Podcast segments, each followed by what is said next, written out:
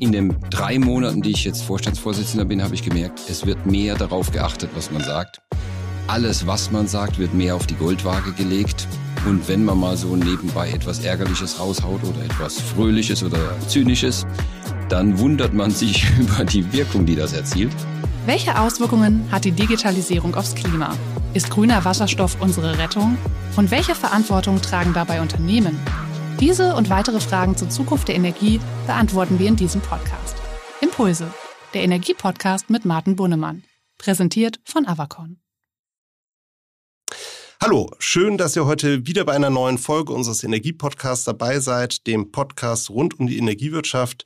Ich bin Martin Bundemann, CEO des Energieversorgers Avacon und spreche heute mit einem ganz besonderen Gast, mit Leonhard Birnbaum. Leos ganzes berufliche Leben ist eigentlich geprägt durch Energiewirtschaft. Er ist promovierter Ingenieur, war lange Zeit bei McKinsey zuständig für Energie, war im Vorstand der RWE, ist seit 2013 im Vorstand der E.ON und jetzt seit April diesen Jahres Nachfolger von Johannes Theissen als Vorstandsvorsitzender des größten deutschen Energiekonzerns. Mit ihm spreche ich heute über seine ersten 100 Tage als CEO, die strategischen Leitplanken der E.ON und aktuelle Herausforderungen der Energiewirtschaft. Ich freue mich auf ein spannendes Gespräch. Schön, dass ihr dabei seid. Los geht's. Hallo Leo, ich freue mich sehr, dass du heute bei uns nicht nur Gast bist im Podcast, sondern auch Gast bei uns in Helmstedt in unserem kleinen Podcast-Studio. Schön, dass du hier bist. Ich freue mich sehr. Ja, Martin, guten Morgen. Danke auch von meiner Seite, dass ich hier sein darf. Es tut ja geradezu gut, nach der Corona-Krise endlich mal wieder zum operativen Geschäft fahren zu können. Ja, das war es wirklich in der Tat, sich persönlich zu sehen. Es ist wichtig. Präsenz gehört zu unserer Unternehmenskultur dazu. Freuen wir uns sehr und die Mitarbeiter auch.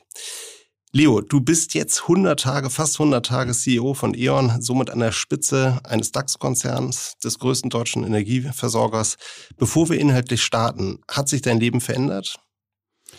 Äh, also mein Leben ja nicht. Ähm, bin immer noch Leo Birnbaum mit meinem Leben, aber natürlich äh, meine Aufgabe hat sich verändert und ich merke auch die Veränderung in der Arbeit. Und die sind ganz subtil. Also man merkt schon, dass anders auf einen geschaut wird als zuvor. Ich war ja lange Jahre Vorstand, war ja 13 Jahre Vorstand, aber trotzdem seit den in den drei Monaten, die ich jetzt Vorstandsvorsitzender bin, habe ich gemerkt, es wird mehr darauf geachtet, was man sagt. Alles, was man sagt, wird mehr auf die Goldwaage gelegt. Und wenn man mal so nebenbei etwas Ärgerliches raushaut oder etwas Fröhliches oder Zynisches, dann wundert man sich über die Wirkung, die das erzielt. Das hat sich geändert. Das Zweite ist, äh, es ist eben am Ende schon etwas anderes, ob die Letztverantwortung bei einem liegt. Und man merkt, ich merke jetzt schon, dass wenn die Diskussion dann lang genug gegangen ist, dann warten alle darauf, wie mache ich den Sack zu. Und das ist schon eine interessante Erfahrung. Kann ich mir gut vorstellen, Leo. Die ersten 100 Tage ist ja auch ein bisschen Warmlaufphase. Du kennst den Konzern, du kennst E.ON sehr gut, du kennst die Energiewirtschaft sehr gut. Ähm, trotzdem, was sind deine Erkenntnisse der ersten 100 Tage? Was sind so die Kernherausforderungen oder wo siehst du jetzt schon Leitplanken, die wir neu stellen können für die E.ON? Ja, also erstens äh, ist dieses Jahr wirklich in Summe sehr gut gelaufen bisher für E.ON. Wir sind sehr stark gestartet. Äh, Geschäft läuft trotz Corona sehr gut. Ähm, mit allen Restriktionen, die es mit sich bringt, haben die Mitarbeiter trotzdem einen herausragenden Job gemacht. Und deswegen war das ein spannender Start. Ich glaube, die Herausforderungen äh, liegen äh, an einer Stelle, die in Deutschland manchmal viel zu wenig diskutiert wird. Am 14. Juli wird die Europäische Kommission ja ihr Fit for 55 Package äh, verkünden. Wie können wir äh, den Klimawandel adressieren auf europäischer Ebene? Und die Rahmengesetzgebung, die da kommen, die Richtlinien, die da kommen, die werden auf Jahre unsere Politik in Europa, unsere Energiepolitik und unsere Wirtschaftspolitik äh, bestimmen. Und äh, das wird gesetzt und das wird verhandelt werden, während wir gleichzeitig Bundestagswahl haben. Es wird dann Ende des Jahres Verhandlungen in Europa geben, während wir noch unsere Bundesregierung suchen. Das wird eine ganz spannende Phase für Europa, auch eine ganz wichtige Phase auch für Deutschland. Und da muss man sich, glaube ich, vorbereiten und engagieren. Und äh, das wird eines der großen Themen der nächsten Legislaturperiode. Da sind wir ja eigentlich mitten im Thema. Bundestagswahlkampf, Superwahljahr, Entscheidung auf europäischer Ebene. Ähm, siehst du eigentlich irgendwelche parteipolitischen Positionierungen jetzt im Vorfeld der Wahl, wo du sagst, das ist was wirklich Neues, das ist was Überraschendes oder ist es alles mehr oder weniger äh, das, was wir schon kennen? Nun, ich, ich, glaube, die Unterschiede, die sich jetzt herauskristallisieren, sind gradueller Natur. Äh, die Parteien, die realistisch äh, in Frage kommen, eine äh, Regierungskoalition in welcher Form auch immer zu bilden, haben alle ein starkes Bekenntnis zu entschiedener Energiepolitik in Richtung einer klimaneutralen Wirtschaft. Insofern ist der Unterschied eher gradueller Natur. Ähm, erstens wie scharf steuert man das an? Aber ehrlich gesagt, ob das Ziel nochmal um zwei Prozent nach oben oder nach unten geschoben wird und zwei Jahre nach vorne oder nach hinten, das spielt fast keine Rolle mehr. Denn das zweite, das wichtige Thema ist eigentlich, wie wollen wir das ansteuern? Da gibt es Unterschiede. Es gibt Parteien, die mehr auf Markt setzen, auf Marktmechanismen, zum Beispiel auf einen Emissionshandel. Und es gibt Parteien, die mehr Ordnungspolitik in den Vordergrund rücken und äh, sozusagen direktiv eingreifen wollen, um schneller definierte Ergebnisse zu erreichen, vermeintlich schneller definierte Ergebnisse erreichen zu können. Ich glaube, das ist so der Unterschied. Der spiegelt sich im Übrigen aber nicht nur in der Energiepolitik wieder, sondern auch in den wirtschaftspolitischen Programmen äh, dieser unterschiedlichen Parteien. Eigentlich überall, ne, wo ja. sie sich positionieren. Nochmal aber zurück zu E.ON. Wo siehst du denn die Positionierung oder was sind die großen Themen, mit denen E.ON sich in diesem Jahr dann positionieren wird? Ja, sind, äh, ich habe das ja schon an der Bilanzpressekonferenz gesagt. Es sind drei Themen, äh, die uns besonders beschäftigen. Und das sind Wachstum, Nachhaltigkeit und Digitalisierung. Ähm, und die, man kann sie in beliebiger Reihenfolge angehen, sind alle drei gleich wichtig. Wachstum, warum? Diese Energiewende, über die wir gerade gesprochen haben, die erfordert ein Wachstum in allen unseren Geschäften. Wir brauchen mehr Netze, damit wir zum Beispiel, ähm, damit wir zum Beispiel E-Mobilität vorantreiben können. Wir brauchen äh, mehr Netze, damit wir die Energiewende äh, auch im Wärmebereich vorantreiben können. Äh, wir brauchen ähm, mehr Kundenlösungen, zum Beispiel Ladestationen äh, für E-Mobilität wir brauchen mehr smarte Mieter und so weiter. Alle unsere Geschäfte wachsen. Wir brauchen mehr Netzkapazitäten, damit wir die Rechenzentren bauen können, die wir brauchen, um unser Land zu digitalisieren. Das heißt, wir haben Wachstum vor uns. Ähm, und dieses Wachstum wollen wir nutzen, damit die Energiewende auch gelingt, aber auch zum Nutzen unseres Unternehmens selbst. Ähm, das zweite ist ähm, Nachhaltigkeit. Der Megatrend, der ja dieses Wachstum treibt, ist ja eben der Wunsch nach Nachhaltigkeit. Ähm, und zwar Nachhaltigkeit in verschiedenen Dimensionen. Das ist für uns im Prinzip kein Problem, denn wir haben uns als Unternehmen komplett nachhaltig aufgestellt. Äh, wir haben jetzt ja nur noch Netze, die das Rückgrat der Energiewende sind und Vertrieb. Ähm, aber trotzdem muss man jeden Tag daran arbeiten, das glaubwürdig auf die Straße zu bringen. Können wir gleich drüber noch reden. Und das letzte ist Digitalisierung. Diese Welt, in die wir steuern, die ist so komplex, die werden wir nur beherrschen können, wenn wir sie digitalisieren. Ansonsten werden wir nicht in der Lage sein, unsere Energieinfrastruktur zu betreiben. Und das sind die drei Herausforderungen, die uns auf jeden Fall die nächste Dekade beschäftigen werden wird uns beschäftigen, auch bei der Avacon und wird, davon bin ich auch persönlich überzeugt, auch große Wachstumsopportunitäten mit sich bringen für uns im Geschäft. Leo, einmal zum Punkt Nachhaltigkeit. Du hast es gesagt, wir sind, wir haben uns ja dem Thema Energiewende äh, verschrieben. Wir treiben in Deutschland äh, das Thema Energiewende. Ähm, aber Nachhaltigkeit ist ja noch breiter auch für uns als Unternehmen zu verstehen. Es gibt ja dieses Konzept Environmental Social Governance, kurz ESG. Es ist ja in aller Munde sehr hoch oben auf der Agenda. Vielleicht kannst du das nochmal einordnen, auch in seiner Bedeutung für E.ON. Ja, ich glaube, wenn man nicht glaubhaft zeigen kann, dass man ein nachhaltiges Unternehmen ist und dass man mit dem, was man tut, Nachhaltigkeit in verschiedensten Dimensionen befördert, äh, dann äh, wird man, dann wird an einen äh, früher oder später die Existenzfrage gestellt werden. Ähm, Nachhaltigkeit ist ja auch zum Beispiel, wir hatten das Lieferkettengesetz ja jetzt bekommen, dass man nicht ähm, mit Kinderarbeit hergestellte Produkte bezieht. Famoses Beispiel immer Bekleidungsindustrie Bangladesch. Das ja. ist für uns kein so großes Problem, aber trotzdem, äh, wir beziehen auch äh, elektronische Komponenten aus China. Ja. Oder Solarmodule aus China. Äh, ehrlich gesagt beziehen alle Solarmodule aus, aus China. China ne? ja. äh, deswegen, wie stellen wir sicher, dass diese in einer nachhaltigen Art und Weise auch produziert worden sind? Ähm, und wenn man das nicht zeigen kann, dann äh, besteht die Gefahr, dass man durch sein wirtschaftliches Handeln mitverantwortlich ist für Dinge, für die man nicht verantwortlich sein kann. Und das äh, wird in der heutigen Welt dann auch publik werden. Und deswegen ist, glaube ich, eine Frage des Ethos, dass man das Thema richtig macht. Ist aber am Ende des, Frages dann auch eine, äh, Ende des Tages auch eine Geschäftsfrage. Auch immer relevanter für die Kapitalmärkte, ne? Ähm, die Kapitalmärkte ähm, nehmen das Thema zu, zunehmend äh, auf die Agenda und äh, fordern auch, dass die Unternehmen zeigen, dass sie sich ja. darum kümmern ich habe kein schlechtes Gewissen. Wir haben bei E.ON, glaube ich, immer sehr verantwortlich gehandelt in der Beziehung, aber waren wir zum Beispiel immer in der Lage, das zu dokumentieren? Haben wir äh, eine zertifizierte Lieferkette, die von Wirtschaftsprüfern überprüft werden kann? Das haben wir äh, nur teilweise gehabt, zumindest nicht systematisch. Und äh, insofern äh, müssen wir an das Thema ran. Und natürlich das Thema Umwelt, CO2 ist ein Aspekt äh, von ESG, aber zum Beispiel bei uns, in unserem Geschäft, äh, gehört dazu auch Arbeitssicherheit. Wir müssen dafür sorgen, dass unsere Mitarbeiter jeden Abend gesund nach Hause kommen. Und, äh, und Stromnetze, insbesondere Stromnetze, auch Gasnetze, sind gefährlich. Äh, wir haben Todesfälle und jeder Todesfall zeigt uns einfach wieder, das ist nicht akzeptabel, solange es uns nicht gelingt, schwere Unfälle immer zu verhindern, immer dafür zu sorgen, dass abends die Familien wieder fröhlich zusammensitzen, haben wir ein Problem. Ist wirklich das Allerwichtigste. Wir haben hier kurz bevor ich äh, zur Avacon gekommen bin, einen tödlichen Arbeitsunfall gehabt, wo sogar ein Auszubildender gestorben ist. Das hat die Organisation tief getroffen, prägt uns sehr hier in der Arbeit, wenn es um Arbeitssicherheit geht. Äh, Finde ich, finde ich gut, dass du da nochmal einen Fokus drauf legst.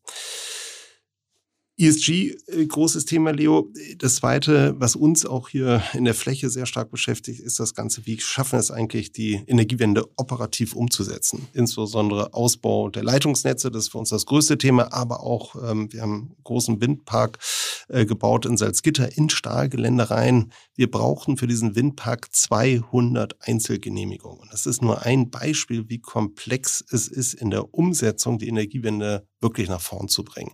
Ja, wir, wir beobachten überall ewig lange Planfeststellungsverfahren. Wir haben ein sehr komplexes Rechtsschutzsystem, wo wir Entscheidungen über Jahre blockieren kann. Aus meiner Sicht eine der größten Hindernisse wirklich, wenn wir den Umbau Richtung Klimaneutralität unseres Landes vorantreiben wollen. Ähm, Bundesrechnungshof hat letztens das auch scharf kritisiert in seinem Monitoring-Bericht.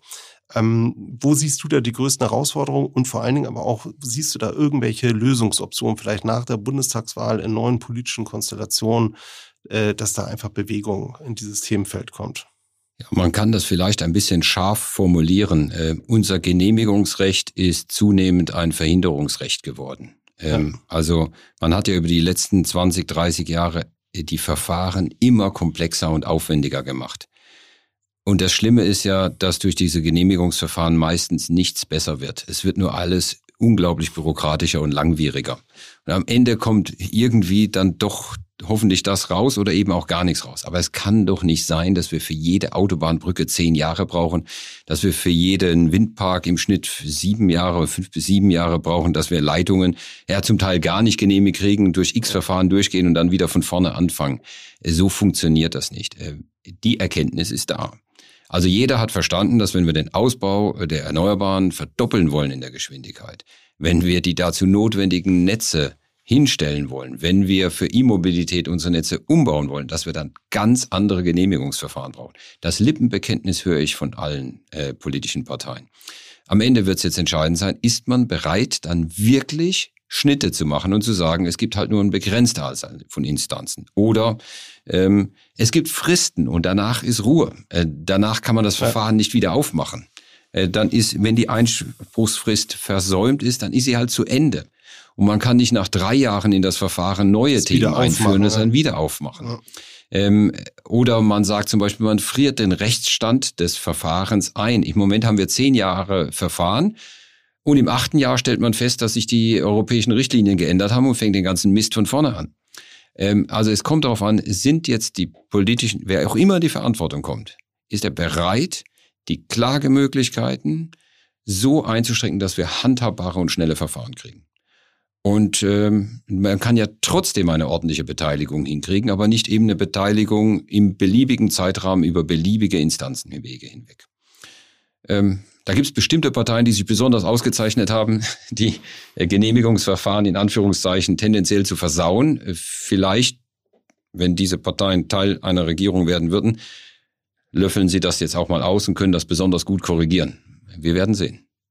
Da sind wir wirklich gespannt, was die Bundestagswahl kommt. Aber es ist für mich einer der entscheidendsten Punkte wirklich in der praktischen Umsetzung einfach. Wir können noch so starke Ziele uns setzen. Wenn wir da nicht rangehen, wird einfach nichts passieren. Ja, im Moment diskutieren wir viel zu viel ja. über Ziele und zu wenig über Maßnahmen. Ja. Ähm, das ist vielleicht fein im Wahlkampf, aber nach dem Wahlkampf muss ja auch was passieren. Da müssen wir darüber diskutieren, nicht äh, steuern wir äh, 100 Prozent, also Klimaneutralität in 2045 an, oder wie die Bayern und Baden-Württemberger sind schon bei 2040, die Linken sagen 2035 bis 40. Äh, irgendwann sagt jemand, äh, warum nicht gestern? Ne? Äh, also äh, ehrlich gesagt, diese Diskussion bringt gar nichts mehr. Es schon 2045 klimaneutral zu sein, ist eine unglaubliche Herausforderung. Das ist, glaube ich, den meisten Leuten noch überhaupt nicht klar, wie schwierig das ist. Ähm, und deswegen müssen wir ganz, ganz schnell diese Zieldiskussion zur Seite legen und dann über Maßnahmen reden. Ja das, was du ansprichst, dass vielen Leuten, auch Entscheidungsträgern, das nicht klar ist. Wir hatten letztens äh, den Joachim Lang hier zu Gast im Podcast und äh, der hat auch berichtet, was das für eine riesen Transformationsherausforderung für die deutsche Industrie ist, sich zu transformieren Richtung Klimaneutralität, trotzdem hier Arbeitsplätze abzusichern, trotzdem Wertschöpfung abzusichern. Ich glaube, das ist wirklich ein gesamtgesellschaftliches Thema. Ne? Ja, ich weiß ja nicht, wie energiepolitisch äh, erfahren äh, oder wie energietechnisch erfahren deine Zuhörer hier sind, Martin, aber ich glaube, wir müssen mal einfach ein paar kleine Zahlen. Wir verbrauchen äh, an Primärenergie in Deutschland zweieinhalbtausend Terawattstunden, das sind zweieinhalbtausend Milliarden Kilowattstunden äh, an Energie, also aus Öl, aus Gas, äh, Diesel, ne, Benzin und so weiter und dann auch Strom. Ein Viertel ist Strom, ein Viertel ist Verkehr, ein Viertel ist Wärme für Haushalte, ein Viertel ist Wärme für Industrie. Und jetzt heißt ja immer, wir haben schon 40 Prozent Erneuerbare. Ja, wir haben 40 Prozent oder, oder 50 Prozent erneuerbare Produktion an dem Viertel Strom. Ja, also äh, wenn wir sagen, die Hälfte von einem Viertel ist ein Achtel. Ja. Ne? Die anderen sieben Achtel sind alle noch fossil. Die sind alle noch fossil. Ja. Bei E-Mobilität, da sagen wir, oh, da können wir jetzt über E-Mobilität können wir jetzt sozusagen dieses Viertel Transport angehen. Wird dann auch irgendwann funktionieren. Aber die eine Hälfte Hitze, Wärme, ja, Hitze für die Industrie, Wärme für die Heizung. Da stehen wir erst ganz am Anfang. Und deswegen, äh, äh wir haben nicht 40 Prozent des Problems erreicht, wir haben im Moment ein Achtel des Problems erreicht mhm. und wir haben eine gute Idee, wie man den Rest angehen kann. Also, aber wir, wir kämpfen tatsächlich für das eine Viertel für die Industrie noch komplett, wie das wirklich funktionieren soll. Da macht ihr aber hier ja bei der Avacon tolle Sachen.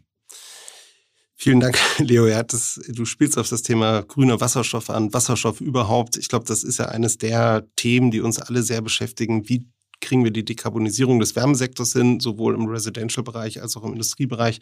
Äh, und in der Tat, ich glaube, eine Lösung, das zeichnet sich immer klarer ab. Wir sind nicht mehr in den All-Electric-Szenarien wie vor drei, vier Jahren noch, sondern es gibt eigentlich die klare Grundüberzeugung, ich werde bestimmte Industriebereiche, auch gewisse Mobilitätsanwendungen, nur dekarbonisieren können, wenn ich Richtung Wasserstoff denke oder synthetische äh, Treibstoffe auf, auf Grundlage von grünem Wasserstoff. Das ist für uns hier bei Avacom wirklich ein großes Thema. Versuchen wir uns zu positionieren positionieren. Spannendes Thema, viele Unsicherheiten in den Rahmenbedingungen, aber glaube ich, äh, wichtig, dass wir uns um so ein Zukunftsthema kümmern. Und ich glaube, es auch, wird auch für E.ON, glaube ich, ein wichtiges Thema werden. Ne? Ja, also im Moment, ich habe ja gerade die Zahlen genannt, ne, für diese eine Hälfte Wärme, wenn wir wirklich bis 2045 durch sein wollen und das Thema abgearbeitet haben wollen, dann, äh, also es fehlt mir die Fantasie, wie das ohne grüne Gase, ohne Wasserstoff gehen soll wenn wir wirklich ein nachhaltiges Industrieland werden wollen oder bleiben wollen. Bleiben, ne? bleiben ja. wollen. Wir wollen ja ein Industrieland bleiben als Deutschland. Das ist ja die Quelle unseres Wohlstandes. Ähm, und deswegen ist das unglaublich wichtig. Auch da kann es neue sag mal, Rahmensetzungen geben nach der Bundestagswahl. Leo, ich würde noch mal gerne auf eine andere Facette deines Berufslebens gehen. Du bist ja sehr aktiv auch in der Verbandsarbeit. Du bist Vizepräsident des BDW, du bist Vizepräsident von Eurelectric, du bist, glaube ich, auch stellvertretender Vorsitzender im World Energy Council. Welche Bedeutung hat diese Arbeit für dich? Also der, der World Energy Council ist äh, ich, ein bisschen anders. Das ist ja eine Non-for-Profit-Organisation ähm, weltweit da geht es mir darum, äh, Perspektiven aus anderen Regionen der Welt zu bekommen zum Thema Energie. es hilft manchmal schon für die eigene Arbeit in Deutschland mal zu sehen, salopp, wie schaut ein afrikanischer Kollege auf das Thema drauf, welche Probleme hat er oder ein lateinamerikanischer Kollege oder ein asiatischer Kollege. Und dieses so Spiegeln von dem, was wir in Europa machen, am globalen, das war für mich immer persönlich sehr bereichernd und wertvoll. Ähm, aber die Verbandsarbeit in Eurelectric und BDW, die ist anderer Natur. Da geht es ganz konkret darum, äh, dafür zu sorgen, dass die Rahmenbedingungen, in denen wir agieren müssen, vernünftig gesetzt werden. Ähm, und ich habe mich schon seit Jahren stark in Brüssel engagiert, weil die eigentlichen Regeln werden in Brüssel geschrieben. In Deutschland werden im Wesentlichen Ausführungsbestimmungen dann äh, in Gesetze sozusagen, die werden die europäischen Regeln dann in deutsche Gesetze übersetzt.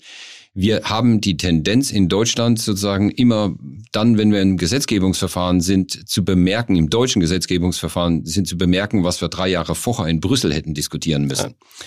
Und deswegen müssen wir uns viel stärker in Brüssel engagieren.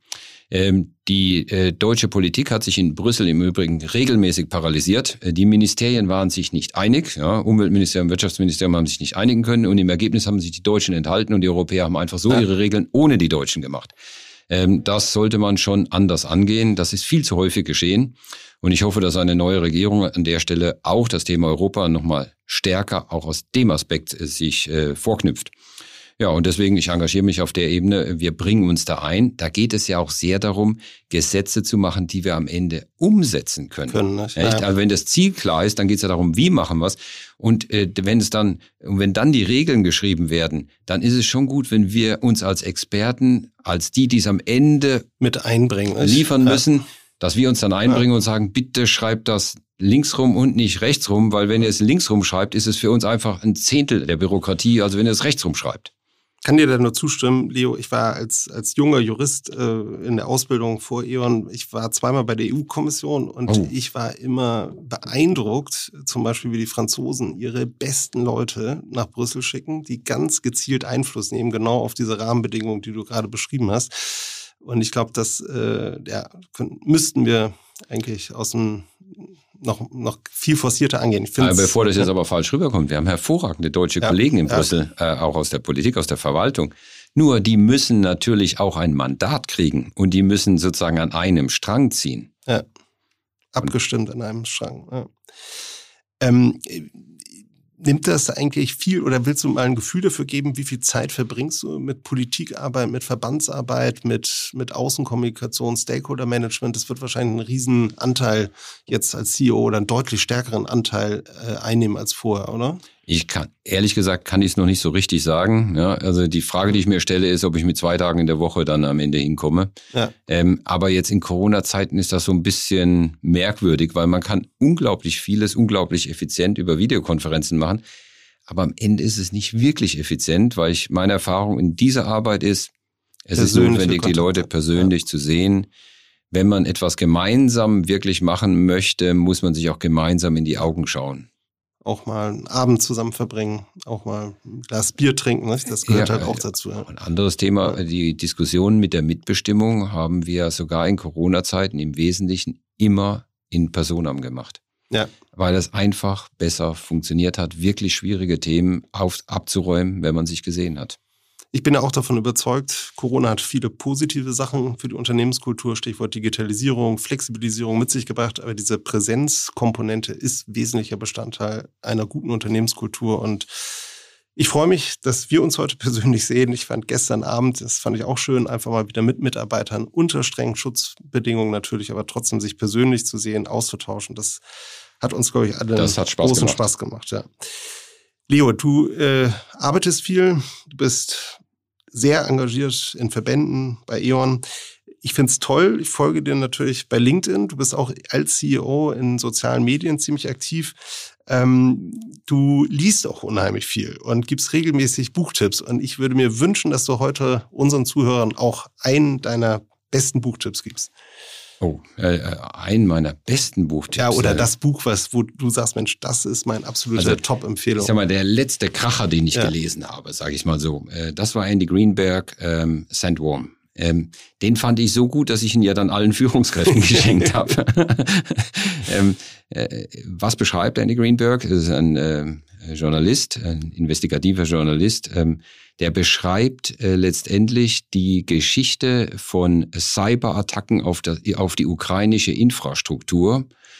Äh, und äh, um diese, um zu verstehen, wie es zu diesen Attacken auf die ukrainische Infrastruktur durch Hackergruppen kommen konnte, äh, die, äh, verm die vermutlich russischer Herkunft äh, sind, äh, hat er dann ähm, äh, beschreibt er dann die ganze Geschichte, die, die ganze Evolution äh, der äh, Cyber Warfare, ja, also von Cyberkriminalität zu Cyberspionage zu Cyber Warfare.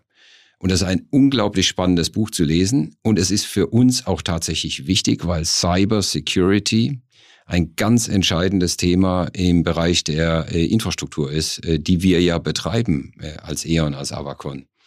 Ähm, und ähm, sagen wir mal, wenn man das Buch gelesen hat, äh, dann äh, hat man nochmal deutlichen Respekt vor dem Thema Cyber gewonnen. Und es, ist, es liest sich außerdem unglaublich interessant und spannend. Also ich kann ich nur empfehlen. Sandworm, das Sandworm. ist die Empfehlung für den Sommer 2021. Äh, übrigens, diese Hackergruppe, äh, um die es da geht, die hat sich nach äh, Frank Herberts Dune, ne, der Wüstenplanet, ja. benannt. Daran konnte man sie erkennen. Und ähm, deswegen, also wenn ich eine zweite Buchempfehlung gebe, dann lest den Wüstenplaneten. Sehr gut, Leo.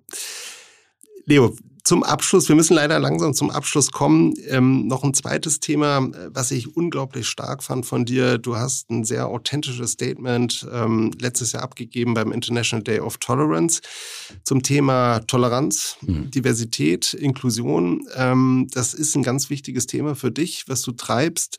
Vielleicht, ähm, ja, wie kommt das dazu, dass du da persönlich so committed bist? Ja, weil ich ähm, leider persönlich Erfahrung an der Stelle machen musste, wie das ist, wenn das eben nicht gelebt wird. Ähm, also ich habe eine äh, ganz tolle, aber leider sehr schwer behinderte Tochter. Und ähm, ich habe also erleben können, also sagen wir es mal so, ähm, das Thema Inklusion und also wenn die nicht stattfindet, das habe ich also voll erlebt. Ähm, und wie man dann ausgegrenzt wird. Ich sage mal ganz salopp, äh, die, wenn Eltern im Kindergarten sich überlegen, äh, ob es sich lohnt, dass die das eigene Kind mit meinem Kind in dem Fall dann spielt, äh, interagiert, Geburtstag.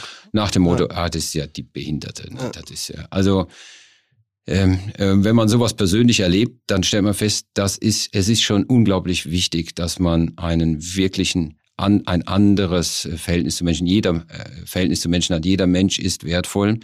Nicht jeder Mensch kann das Gleiche leisten. Aber wenn ein Mensch sozusagen bei allen seinen Einschränkungen, also wenn, wenn meine Tochter, ich sage jetzt mal, drei Stunden Haribos sortiert hat in Packungen, dann hat sie eine ganz tolle Arbeit gemacht. Und das ist genauso viel wert wie jemand, das ist mehr wert, als wenn jemand, der extrem intelligent ist, sich entspannt durch den Tag äh, gerettet hat. Also ich finde, wenn jemand äh, sozusagen Leistung bringt, dann ist das zu honorieren und zwar nach seinen Möglichkeiten. Und deswegen soll man Menschen nicht an absoluten Maßstäben messen, sondern man soll sie daran messen, machen sie das Beste aus sich selber heraus. Ähm, und ähm, das, ich meine, das hat mich natürlich ähm, sehr bescheiden gemacht. Ähm, also persönlich, mir ist ja immer alles zugefallen und bin ja zum Glück gesund.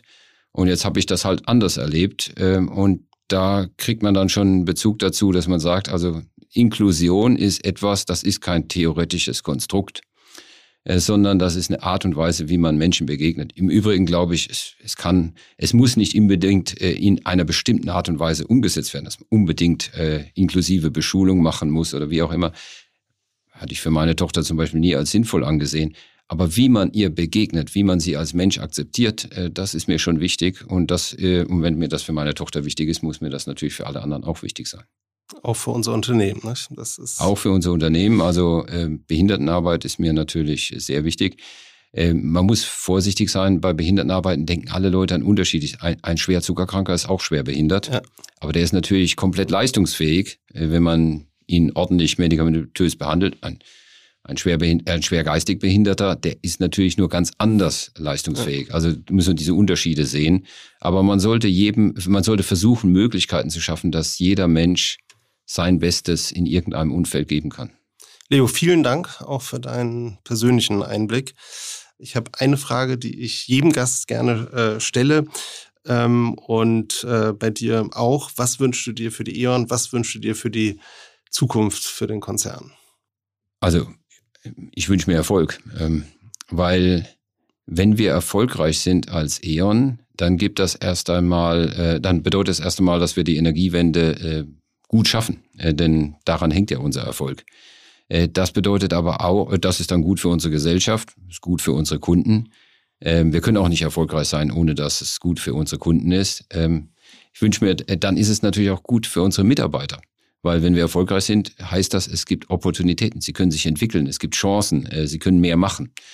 Deswegen also, wenn wir, wenn wir wachsen können, wenn wir erfolgreich sind, dann äh, mit dem Geschäft, das wir betreiben, dann ist das gut für die Gesellschaft. Deswegen liebe ich ja die Energiewirtschaft. Es ist gut für uns und außerdem macht es mehr Spaß, erfolgreich zu sein als nicht erfolgreich. Sehr gut, Leo. Danach kann nichts mehr kommen. Vielen Dank, dass du heute bei uns zu Besuch warst. Das heutige Gespräch mit dir hat uns viele Einblicke gegeben in deine Arbeit als CEO, auch in die Herausforderungen, die du siehst für E.ON, für die deutsche Energiewirtschaft. Danke für deine Zeit, Leo. Danke euch draußen, dass ihr zugehört habt. Das war's für heute für uns. Wir hören uns hoffentlich bald wieder in der nächsten Folge. Herzliche Grüße, bleibt gesund und bis bald. Tschüss. Impulse, der Energiepodcast mit Martin Bunnemann. Jeden ersten Dienstag im Monat. Damit ihr keine Episode mehr verpasst, abonniert jetzt diesen Podcast. Außerdem freuen wir uns über eure Bewertung. Bis zum nächsten Mal. Dieser Podcast wird produziert von Podstars bei OMR.